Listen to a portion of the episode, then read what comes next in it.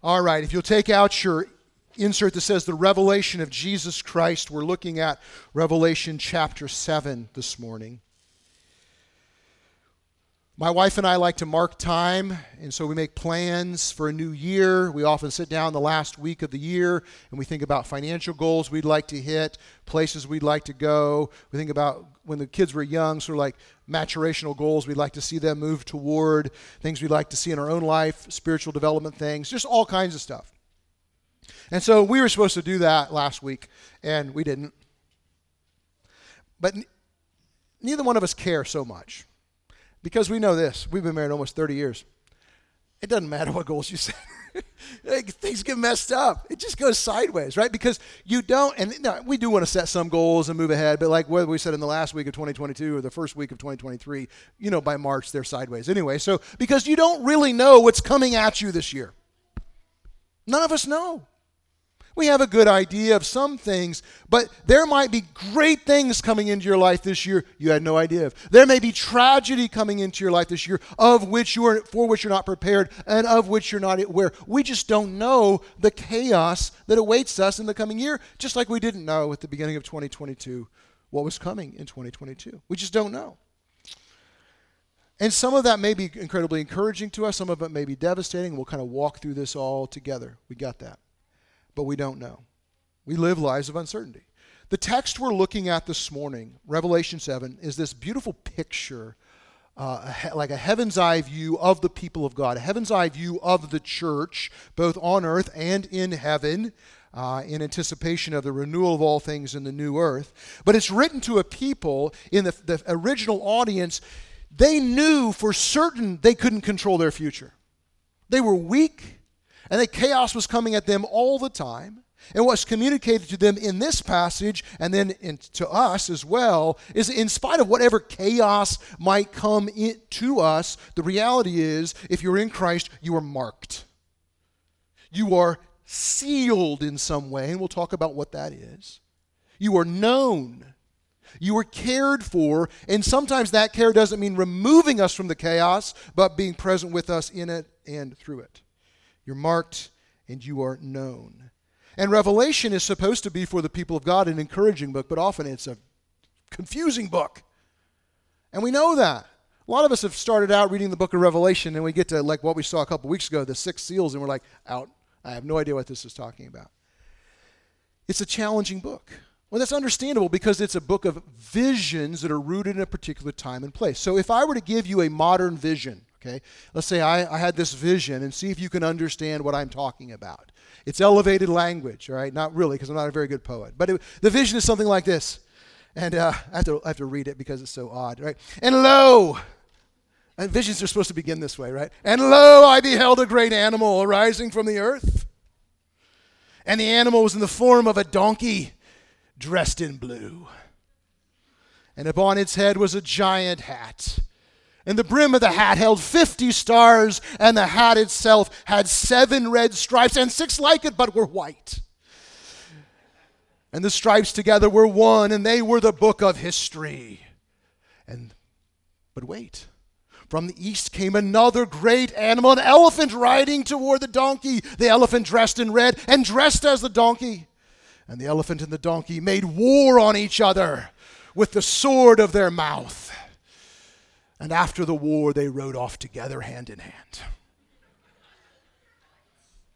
say, now what is he talking about? Now, some of you, you're like, okay, I got it, right? So we know things because we are embedded in a particular culture.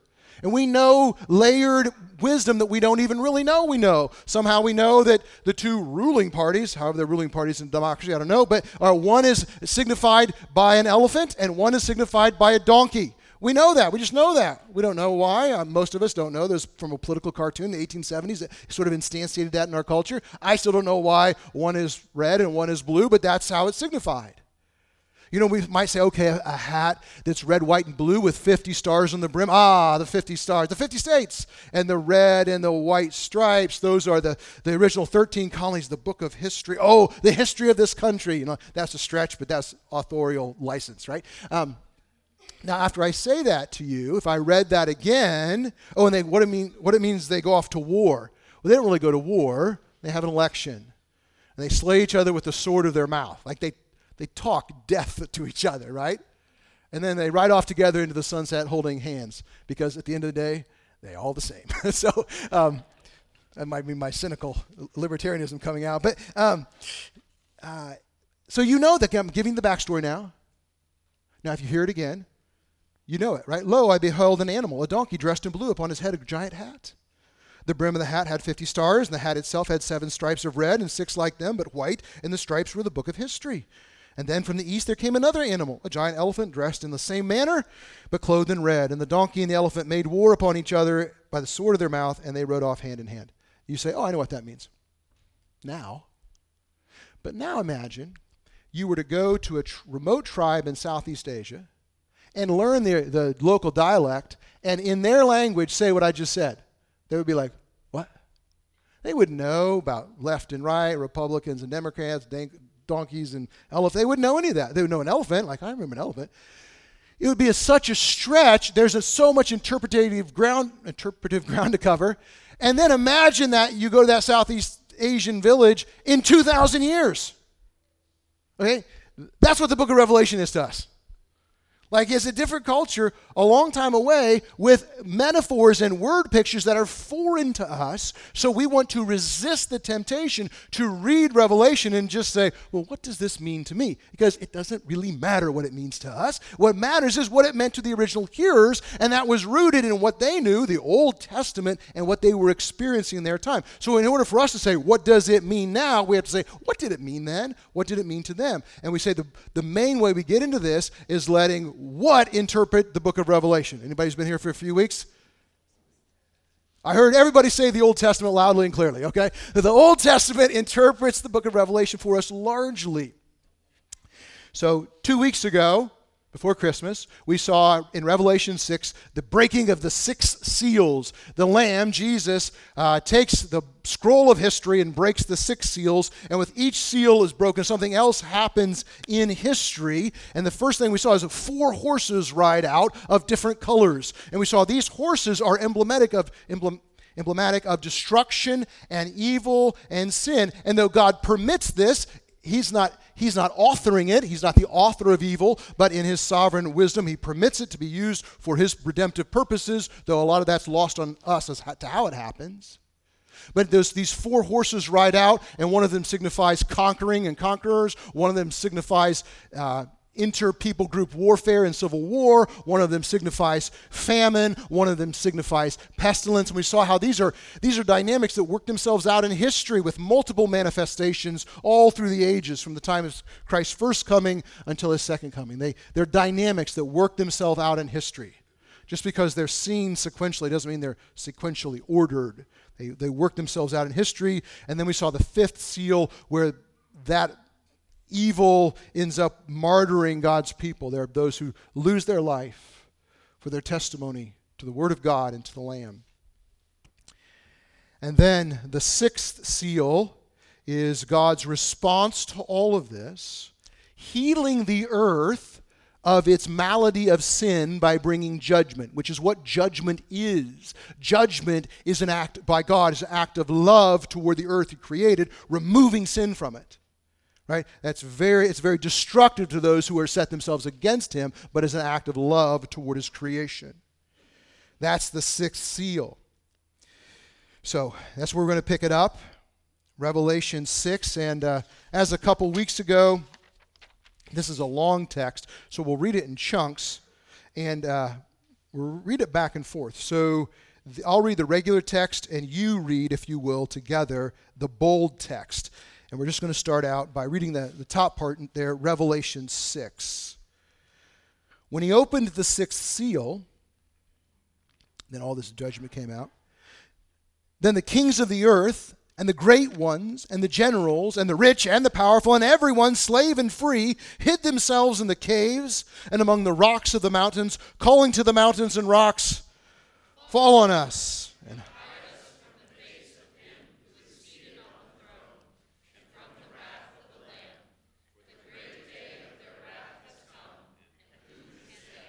Who can stand? So, this amazing, terrifying vision, even the great and powerful people of the earth, the most powerful, are calling out to the rocks, may you fall on us so we can escape this judgment.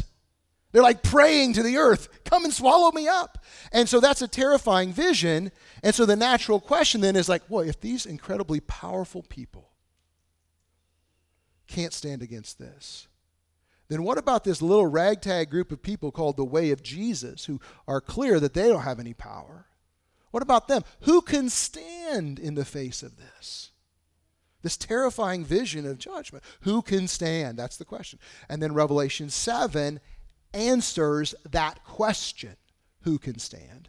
And it gives what we might call an encouraging interlude to the church. This is another literary feature in Revelation. In the, in the seals, in the trumpets, in the bowls, be, at, toward the end, the sixth and the seventh, there's a timeout. Come up, let's see the vision again. You know, it's like you're telling, you know, your kid a, a, a, a story that's very harrowing and they're getting afraid, and you stop and say, okay, look, hold on. It'll be okay. Let me finish the story. Okay, this is what's happening. Calling time out, saying, let me give you the big picture of the church before we finish the story. Who can stand? Okay. And remember, we said Revelation is a series of visions, the way we understand it to be uh, as we go through the book. It's a series of visions where we look at all of, all of history between the first and second coming of Christ from different perspectives. It's not all sequential. And we said a few weeks ago, there is in America for the last 150 ish years a way of reading the book of Revelation that pushes it all forward, not just forward to the original hearers, but forward to us, forward to everybody. It's almost all out there in the future. And that makes for good speculation. It's just not how anybody ever read the book before. Right? It's very new in church history and almost all, all only in America and currently on TV with TV preachers. I'm sorry, right? I would promise you in in the academy and theological circles, that view is dying a very quick death. It's going away. But it's if you turn on the prophecy teachers on TV, please don't. But if you do, that's what you'll see. Okay, um, that pushes it all off into the future. If you'll turn to your back of your insert. I also put a structure of the seals. Now, in Revelation, we're talking about all of church history, and then within that, each portion of that does the same thing. If you were a real nerd, you would call this a fractal literary structure right? Fractal pattern. The, the large is the same thing contained in the small, and the small and the large, and it's a literary pattern. It's so beautiful. But it's kind of, anyway, so it, the, in the big picture is the small picture. In the small picture, this little thing of the seals, you got seal one, two, three, four, and five. There's your dynamics happening all through history. There's always conquering going on. There's always famine. There's always pestilence. There's always civil war type of things going on. There's always people being martyred by their faith. John just prayed for some of them. Seal six is God's response of final judgment, and seal seven then is just heaven's response of stunned silence. The interlude that we're talking about, Revelation 7, is also going on this whole time. It's God saying to his people, whatever chaos comes to you, I want you to know something. You are sealed. And we'll talk about what that is. You are sealed so you can stand in this age and in the age to come. And if you are in Christ, we would take this to ourselves and say, The Lord seals us so that we may stand in this age and in the age to come. Now, what does it mean that we are sealed? Okay, let's look at Revelation 7 1 through 3. We'll again re- read this back and forth. After this, I saw four angels standing at the four corners of the earth holding back the four winds of the earth, that no wind might blow on the earth or sea or against any tree. Then I saw another angel ascending from the rising of the sun with the seal of the living God. And he called out with a loud voice to the four angels who had been given power to harm the earth and seas, saying, Do not harm the earth or sea or trees until we have sealed the servants of God. All right. So Remember the question leading into this is who can stand? We see two groups standing. One of these angels doing the bidding of God, and a little bit later we're going to see it's the people of God standing as well.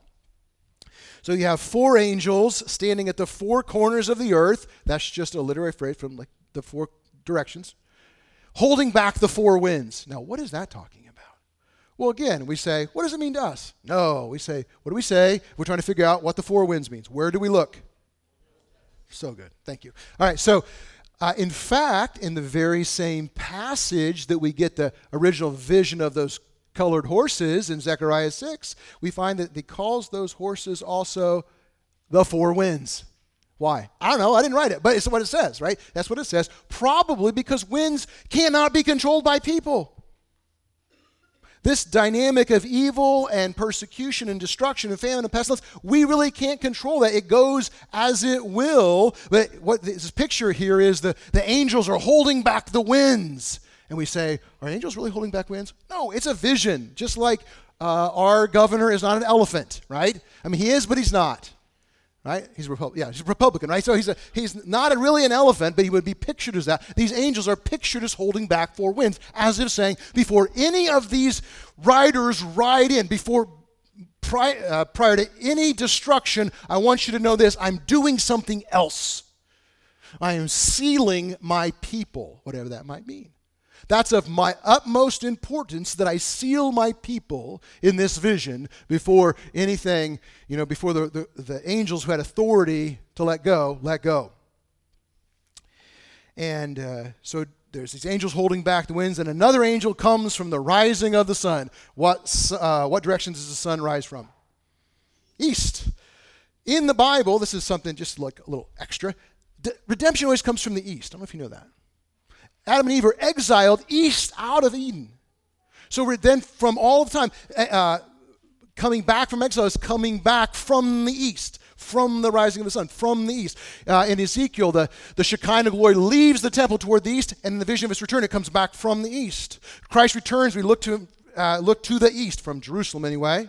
When Christ rides into Jerusalem on the triumphal entry, guess which direction he comes from? The east.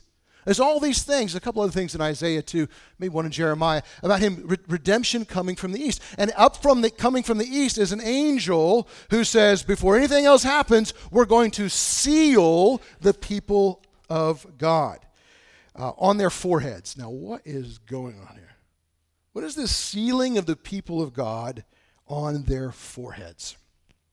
Okay. In the Old Testament, the priests when they were serving God in the temple, wore a turban. And on the turban was a gold plate that said, Holy to the Lord. Kadosh El Yahweh? It's holy to the Lord. God's name was on their forehead, and it said they were set apart to the Lord with this on their forehead. You say, well, that was the priests in the Old Testament. Aha.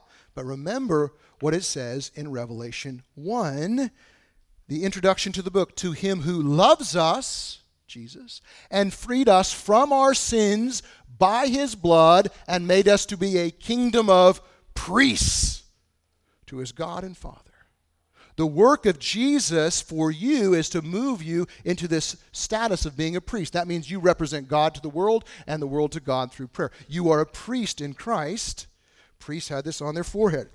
There's also a vision in Ezekiel 9 this is a vision that was given to Ezekiel. It's a particularly idolatrous time in Jerusalem's history. They were really sideways, worshiping idols. And God had a man or possibly an angel go through the city in this vision and mark those who were genuinely mourning for the sin with a mark on their forehead.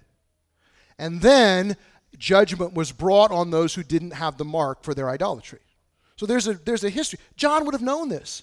He would not have said, I wonder why it's the forehead. He knows why it's the forehead. It's, it's part of his culture. Uh, but for the Christian, what is the seal of God? We don't have to wonder about this either. Paul tells us explicitly in Ephesians 1. Put this at the end of your, your scripture text Ephesians 1. In him, Christ, you also, when you heard the word of truth, the gospel of your salvation and believed in him were sealed with the promised Holy Spirit, who is the guarantee of our inheritance until we acquire possession of it to the praise of his glory. The actual seal of God is the Spirit. Right? That's what the, he's saying. Bef- a primary concern before I bring judgment or healing on this earth, I'm sealing my people with the Spirit. I think we, we don't need to have this like a chronological thing. This is just what God does. And I think we're seeing his the importance of this. There's a nice little Trinitarian thing going on here, too. If the, if the seal is the Spirit, in Revelation 14 1, 14 2, 3, somewhere in there, like it says what's written on their forehead is the name of the Lamb and the Father. So you have the Spirit, who is the name of the Lamb and the Father. I don't know how all that works, but it's like nice Trinitarian thing. So what we have here, backing up, is a group of people indelibly marked by God's personal name on them. In the midst of all these seals being broken conquering, warfare, pestilence, plague, famine, martyrdom. God says, I want you to know first, my concern is this I've marked you, I know you, my name is upon you. You're mine. Let's start there.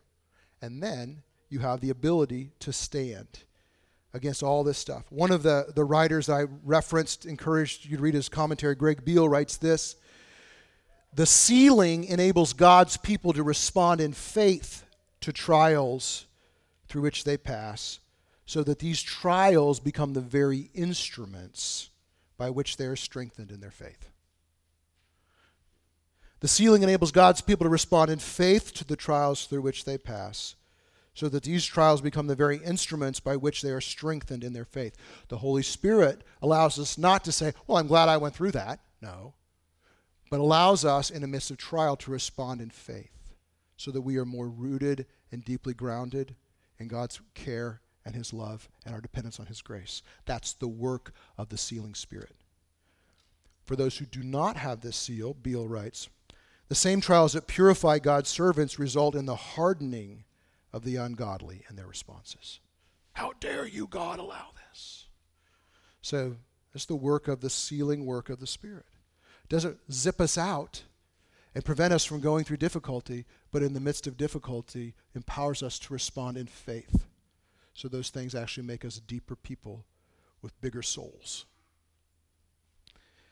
The seal itself is an ancient designation for both authenticity and ownership ownership.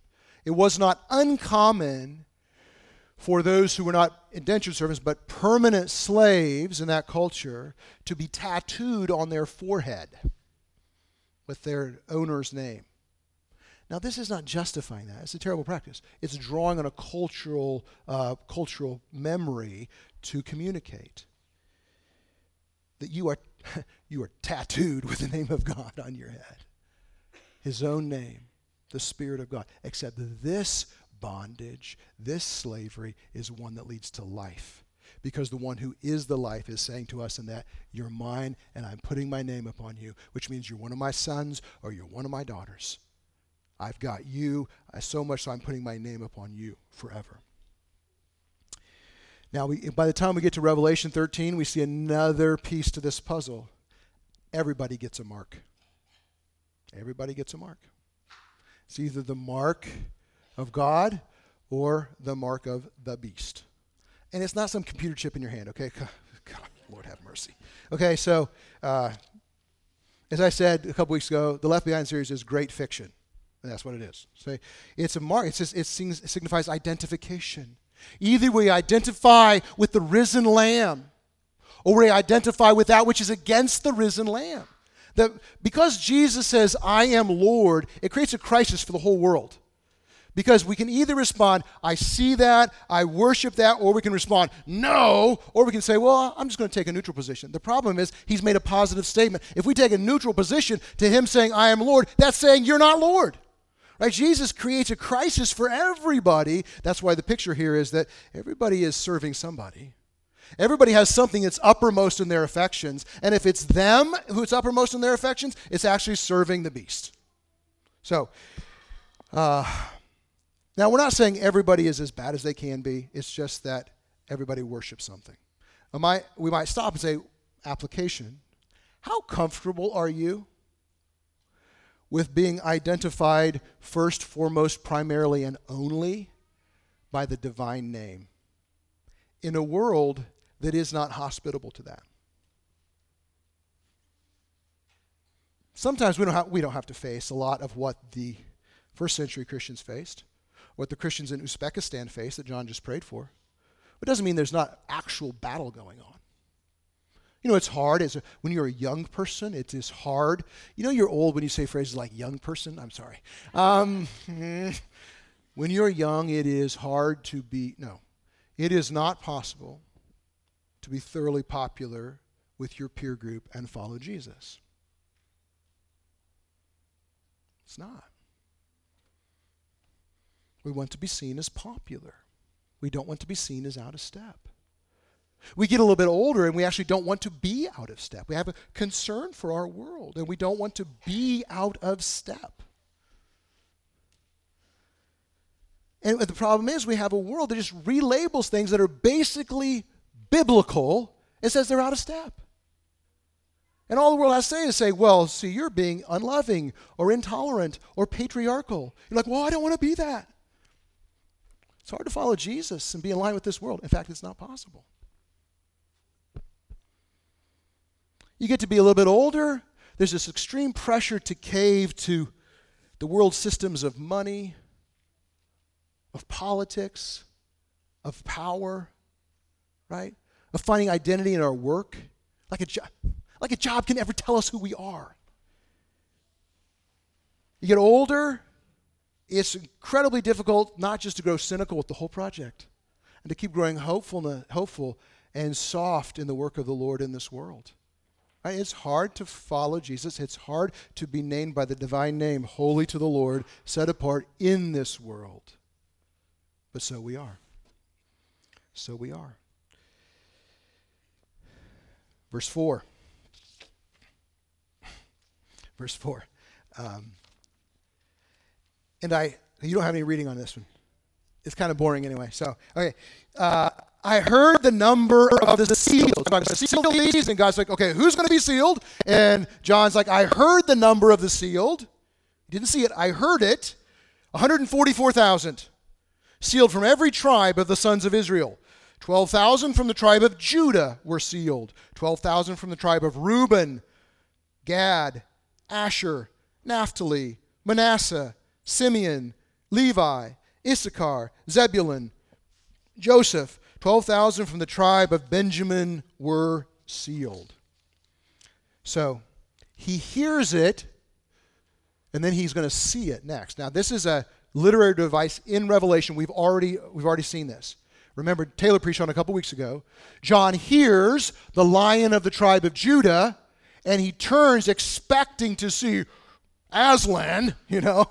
He turns and he sees a lamb standing as though slain not what he expected to see upon hearing Lion of Tribe of Judah and seeing it. So John hears 144,000. He's going to see that group in a second, but first just the hearing of it. He hears the number of it, 144,000. Now that you, you say, that's a very tidy number. That's clever. And we know already now, okay, numbers mean something in Revelation. This, this is speculation. Some would think, well, this is 12 tribes in Revelation 21, you have the New Jerusalem, 12 foundation stones, 12 gates, the name of the 12 tribes and 12 apostles. A thousand is the number of completion, so 12 times 12 times a thousand, that's 144,000. It's just speculation. We don't know. I think that's pretty good, but we don't really know. I think what's being communicated here is that actually this is an exact number that God knows. It's a perfect number, perfectly kept and known by the Lord the church, his people, in the midst of all kinds of chaos, he's like, I know you. I've got you. It's not a limiting number like if you're 144,001, sorry. It's like it's a, it's like I know exactly my people. Exactly. You are known exactly. The number of his people are known exactly. He already told us that in the, seal, the fifth seal. And the casual reader might just say this is like, oh, aren't these the tribes of Israel? No, they're not actually. There's some of them. They're not the tribes of Israel as the tribes of Israel are listed. I don't know if you caught that. For one thing, Judah is the first tribe listed. Judah is never the first tribe listed in the tribal listings in the Old Testament. Why might Judah be the tribe listed first? Jesus is the lion of the tribe of Judah. Maybe that's why. There were two tribes in the Old Testament like most of them were really messed up. But at the t- the tribe of Dan and Ephraim were especially bad, especially idolatrous. Their northern tribe, they're just like lost. They did not worship Yahweh at all. And did you see where they are in here? Actually, they're not in here. The particularly idolatrous tribes of the Old Testament, gone. Those sons born uh, that were like the also rans, they never get any credit. They're actually lifted up to the top of the list. And then, uh, let's see here. Joseph is called his own tribe. Levi is called his own tribe, which wasn't they didn't have land allotments. Levi. What's going on? A couple things. One, the Bible routinely refers to the church, the New Testament church, as the reconstituted Israel. That's just one of the things that's happening here. But also, I think what's happening is like many that you expect to be there are. Some you expect to be there are not. Like, wait, where's Dan and Ephraim? Where'd they go? And then some you don't expect to be there, they happen to be there. Look, there's a tribe of Joseph. Who knew? I don't know. This is speculation, but possibly from we get God's vision of the church. Many, many who we, from our perspective, we say, oh, they're part of God's people. Like, oh yeah, that's right. Some who bear the outward marks of the people of God, even the outward sign of the people of God, being that baptism, may actually not have inward regeneration, inward work of the heart. They may actually not be part of the people of God. Some that we wouldn't expect are. You know, they might get to one day in heaven or in the new earth. You'd be like, dude, you're here. oh, who knew? He's like, back at you. like, like, your life was really messed up. But then again, I didn't know where you were coming from. And then again, and having a not messed up life isn't the gospel. Knowing Christ is the gospel. So this is a, in one sense, it's a group that's, oh, that's understandable. In one sense, it's a group that, oh, there's a little surprise there. So it's just, it's a very tidy number. I'm going to say it's a perfectly known group. He hears it and then he turns and he sees the group, just like he did with the lion, right? It's the same thing. What does he see when he turns? Uh, where are we at? Okay, verse 9 through 12. After this I looked and beheld a great multitude that no one could number, from every nation, from all tribes and peoples and languages, standing before the throne and before the Lamb, clothed in white robes, with palm branches in their hands, and crying out with a loud voice Salvation belongs to our God. And all the angels were standing around the throne and around the elders and the four living creatures, and they fell on their faces before the throne and worshiped God, saying, Amen blessing and glory and wisdom and thanksgiving and honor and power and might be to our God forever. All right. So he turns, he hears the number 144,000. He turns and he sees a huge number nobody can number. Now, some commentators suggest, well, John was from an earlier age, 144,000 is that number nobody could number. Uh, we call that chronological snobbery, where we just consider people who were born before us were dumber, right? read Plato. Read Nicomachean Ethics, Aristotle. Read the old stuff, okay? You won't think they're dumb. Um, John lived in a time, he knew what 144,000 was. The Roman Colosseum held as many people as Lucas Oil Stadium. And they all got tickets. Right? The, uh, a structure called Circus Maximus, built in 329 BC, had seating capacity for at least 150,000 people. All who would get tickets and attend these things, like chariot races and circuses. Right? They got tickets. They could number that number. It's a huge number, and it's picking up on language God gives to Abraham, where he says, You will be the father of many nations, and your descendants will be as many as the sand of the seashore and the stars of heaven, if anybody could number them. Implied, they cannot. And we come to the New Testament, we see this those who have the faith of Abraham, those who believe in the Messiah, are considered the children of Abraham. And that's a, a to John an uncountable number. Now, uh, there's a number, right? But like even if it's a billion, that's pretty much an uncountable number for any person. Right? If you counted one person per second to a billion, that's like 31 years. Like uh, nobody's going to do that, right? But so um, I don't know. It's it, there's an, it's a huge number, not 144,000. Abraham is going to be the father of many nations. And you know, that's exactly what we have here. For every tribe, uh, from every nation, from all tribes and peoples and languages. And to me, this is just a beautiful picture of the body of Christ. This is, this is, our, this is our brothers and sisters. So much richness in this picture. One, the beautiful thing here is that the heavenly distinction and diversity in the body of Christ is still recognizable in this heavenly vision. People don't all look the same, talk the same, have the same languages. How do we know that? Because he said they have different languages, right? That all different tribes and languages and tongues and nations. John's like, wow, there's, there's so many people. And think, remember, he's, he's this first century Jewish Christian from his little tiny group. And he's like, oh, this is my people, this unnumbered uh, number, this unnumbered group of people from every tribe and tongue and language. There's people from this background and that background, and this language and that language. I don't know what that language is, but this is my brother, this is my sister. Right? It's uh, and you know, what's not said, which needs to be said today, is like, oh, and every color. Today we need to say that, and this color and that color. Um, and the reason it doesn't say that is John didn't think that way. You know, the Bible never refers to people based on the level of melanin in their skin. Never, not once. It's really concerned about where they come from, country of origin, but not. All that's like an invention of about 17th century Europe to justify African slave trade uh, and economics practices that are devastating. Um, so we need to say it today. the people of God are diverse and beautiful. And in the new earth, they still are but they have some similarities.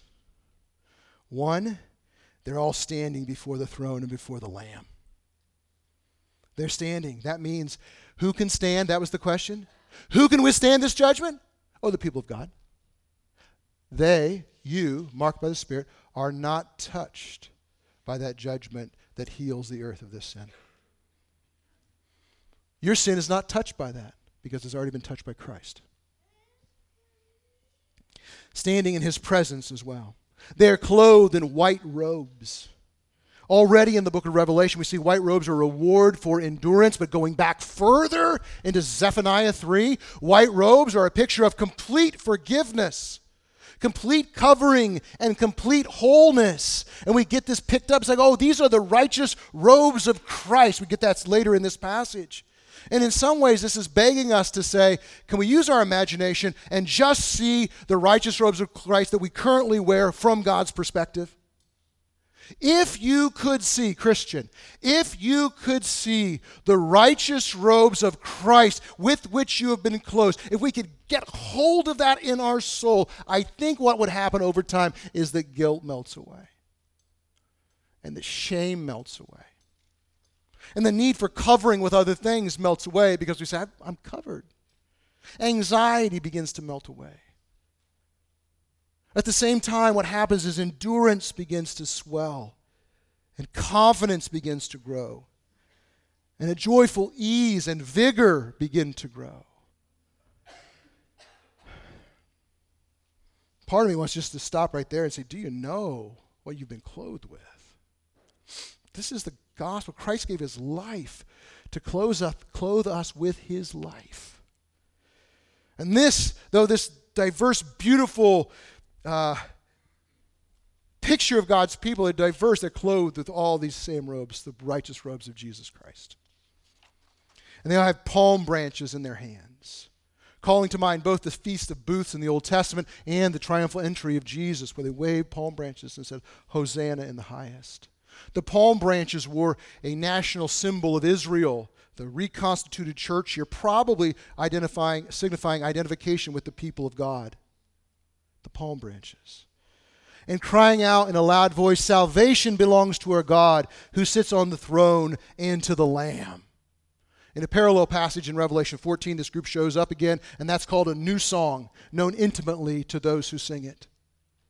And now, right, we get the more clear we get on our own sin, the more we see it, the more we see the depth of it, the more we're stunned by God's salvation and His graciousness to us. Like, Lord, it's all you. Salvation belongs to our God. I didn't do anything. You are the giver, you are the achiever. Father, is by your plan. Jesus, by your atoning work. And Spirit, you've applied it to my life. And here's what I do nothing.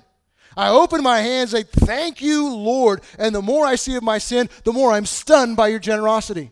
And one day in glory we will see perfectly and be perfectly stunned. Until that day, we confess and ask for forgiveness and receive forgiveness, assurance of pardon. All of these things mentioned here the seal, the robes, palm branches, song of salvation are things that we fully experience in the future and currently have possession of.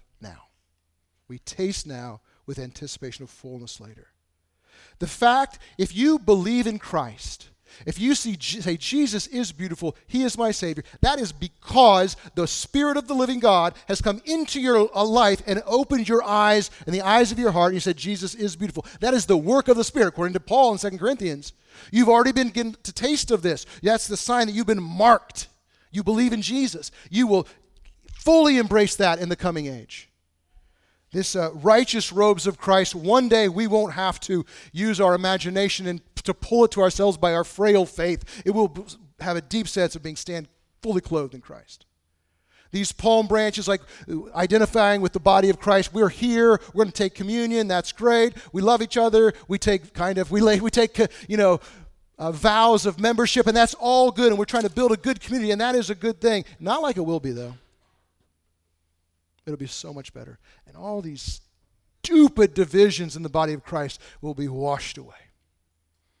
Because we got the same clothes and the same song and the same seal.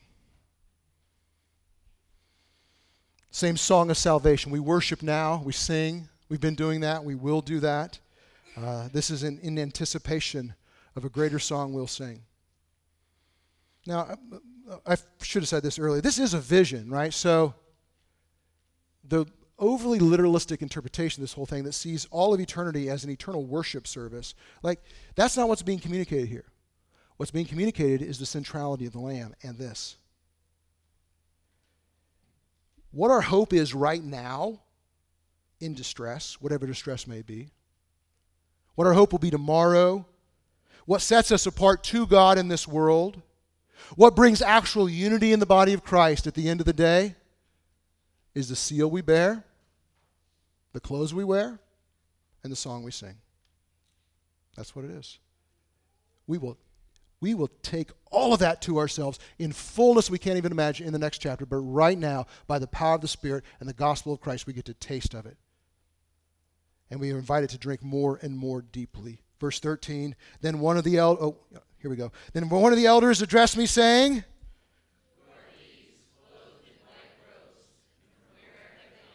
I said to him, Sir, you know. And he said to me,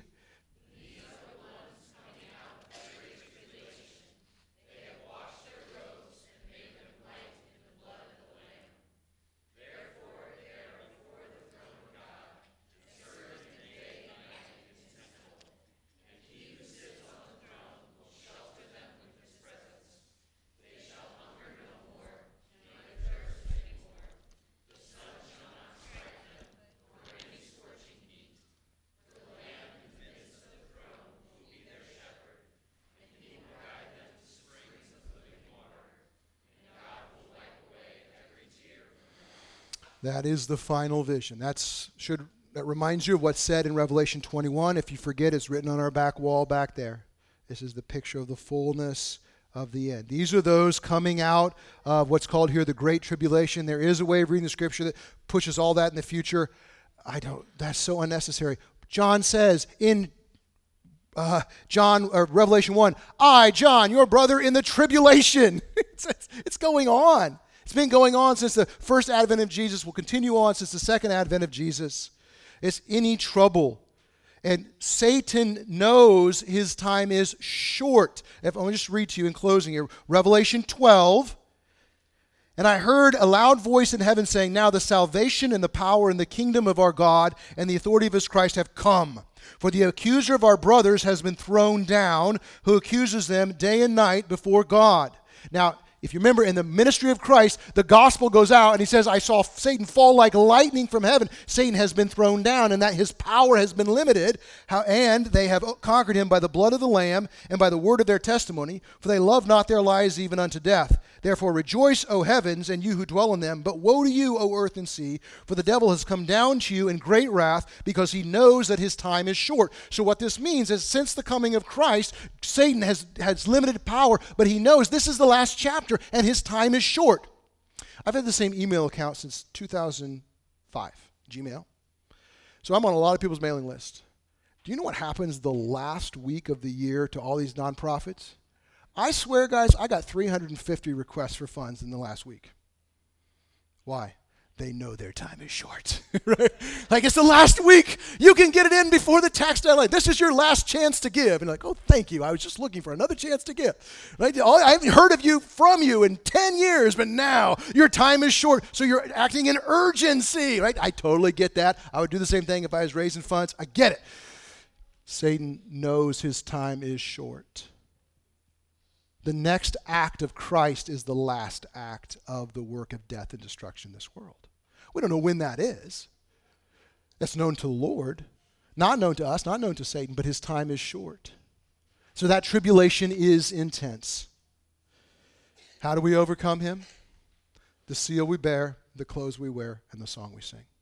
I don't know what's coming at your life this year. I certainly don't know what's coming into my life this year. I don't know what will make it difficult for me to stand or for you, but I do know this. I do know how we will stand the seal, the clothes, and the song. The things we get to taste now in anticipation of the full feast that's coming. One of the ways we press that onto our soul in New City communities, we come to the communion table every week, where it is a taste of the full good thing in anticipation of the future coming fullness. If you're in Christ by faith, if you've been marked by the Holy Spirit, if, you if God has opened your eyes to where you say, Jesus is my Savior and I love him, I want to invite you to come to the table. This table is open for